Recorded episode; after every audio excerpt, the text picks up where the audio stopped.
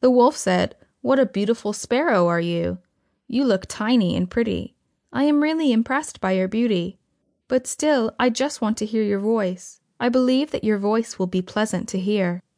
The Sparrow got excited by its words, and opened its mouth to sing. It dropped that piece of bread when it was trying to sing. The Wolf caught that bread and said,